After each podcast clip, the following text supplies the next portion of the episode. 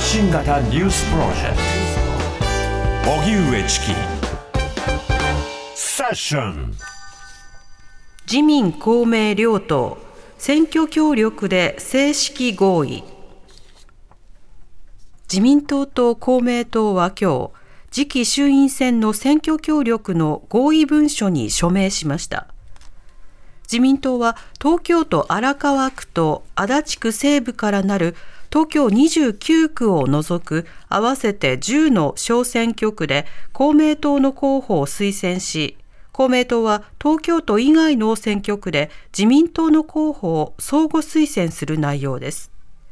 文書では連立与党として国民の命と暮らしを守り抜くため安定した政権運営を可能とする議席を獲得すると記しています。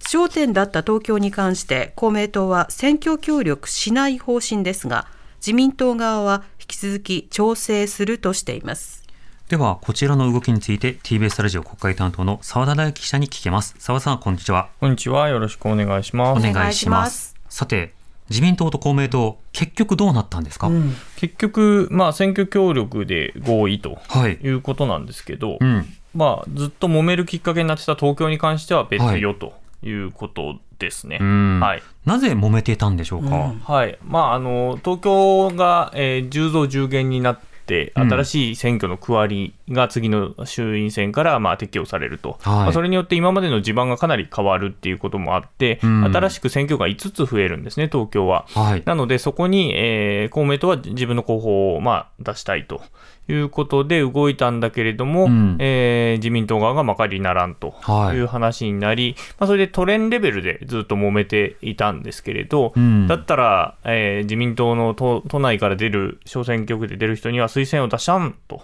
ということで、はい、公明党が、まあ、突っぱねたということで、うん、えー、これ、全国に波及しちゃうんじゃないの？とい。うふうになってたんですけど、はい、一応、いや東、東京以外はあのちゃんと相互、えー、推薦しますよという文書を今日交わしたということなんですよね。はい、で今日の文書、あの TBS が入手した文書を見ると、基本的に、えーと、公明党は自らの公,、えー、公認候補者を擁立しない残る小選挙区において、基本的に自民党公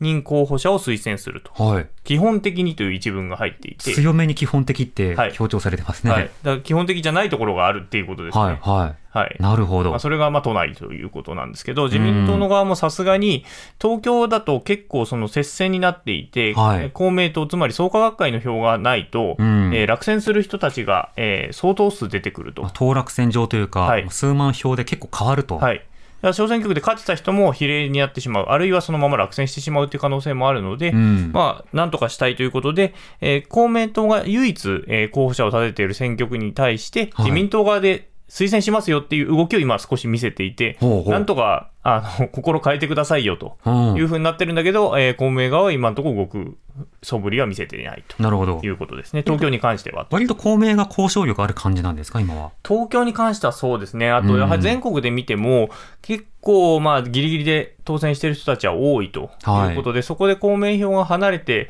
えー、離れるだけならまだしも、相手側についたりとかすると、はいはい、えー、あ一気に負けるっていう可能性も全然あるので、うん。まあ、そこはなんとかつなぎ止めたいというのが、まあ、自民党の本音なところだというふうには思います。まあ、議席満15個もあるんだから、1個ぐらいくれよって言ったら、嫌だよって言われたから、そんな、じゃあ、いいよって言って、決裂しそうになったら、いや、ちょっと、ちょちょちょちょっていう。なんか、ドタバタですね。はい。で、その影響をまあ受けるということで、はいえー今日はあの、以前、えー自民党の幹事長も務めた石原伸晃さんが、はい次の総選挙に出ないという会見をつい先ほど3時からうん。出ました。はい。はい。で、まあ、出ないとうん。ないいうことです。あの、わ若若い人たちにまあ譲ると。はいただし、なんですけども、最後のところで、えー去年、まあ、お父さんの慎太郎さんが亡くなって、あはいえーその長寿を読んだ安倍さんも亡くなったと。で、二人の意思というものをしっかり引き継いでいかなければいけないというふうには言っていて、はい。えー第二の政治人生を2年後の参院選に焦点を絞って、できれば東京地区で、えー再挑戦させていただきたいという。うん衆院選は出ないけれど、うん。参院選は、えー出たいと。東京から、しかも。それは引退じゃないんでまあ、引退じゃないですね。引退ではないですね。じゃあ、なるほど、くら替えってことですか？はい、でこのまま選挙区も受けて、その石原伸晃さん出るところに関しては公募になっている、東京8区なんですけど、はい。杉並区うん。が、ここはこれも合わせてなんですが、今回、公募が決まったとほいうことですね、自民党は。へえ、はいこれ、なんでそうなってるんでしょうね。まああのー邪推をすると、はい。まあいろいろあって、えー杉並でまあ前回、比例復活できないぐらいの負け方をしているんですね。うん、で、割とリベラル寄りの、えー候補で、えーと、吉田さんという立憲民主党の候補が、まあ、当選をして、野党統一で当選をして、その後の区長選でも、えーと、岸本さんという、うん。あ割と民間から出てきた女性の、えー区長さんになり、はい。その後の区議選でも、えー自民党の候補が結構負けて、はい。えー野党系の候補が勝つというようなところもあって、杉並革命なんて呼ぶ人もいますよね。はい、なのでく空気がかなり変わってきていて、次も同じように出たら、なかなか厳しいぞと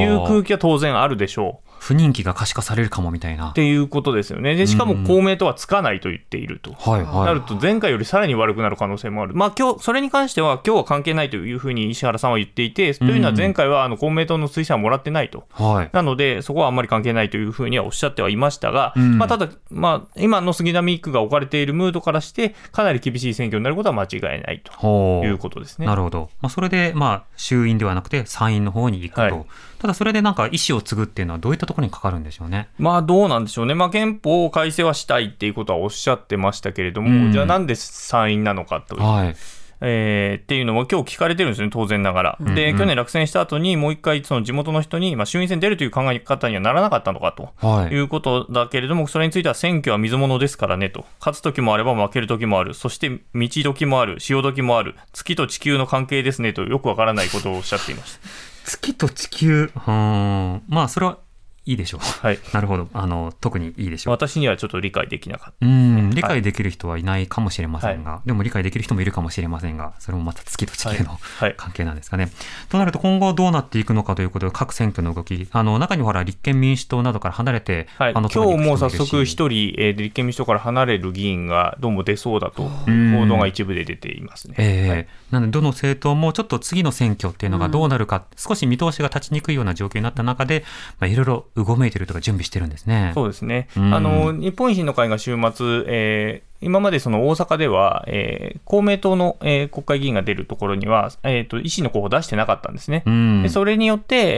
えー大阪府内での、まあ、協調体制は築くと。はい。そこをバーターにしてっていうことだったんですけども、そこはもう今回候補立てていくっていうふうに、えー宣言したので、今度公明と維新はかなり全面的にはバチバチが始まるうんということになりますから、はい本当に次の選挙に向けての動きがまあどんどん進んでいるということそうですね。。もう絶戦というか言い合いのようなものははいもう続いてますよね。そうですね。それは野党間でもあって、立憲と共産の間でもずっとバチバチが続いているとう、いうんことですね。立憲と維新の間でもいろいろとはいいうことですね。はい、澤田記者の報告でした。澤田さんとはこの後メインでも一緒します。よろしくお願いします。お願いします。TBS ラディオ発信型ニュースプロジェクトセッション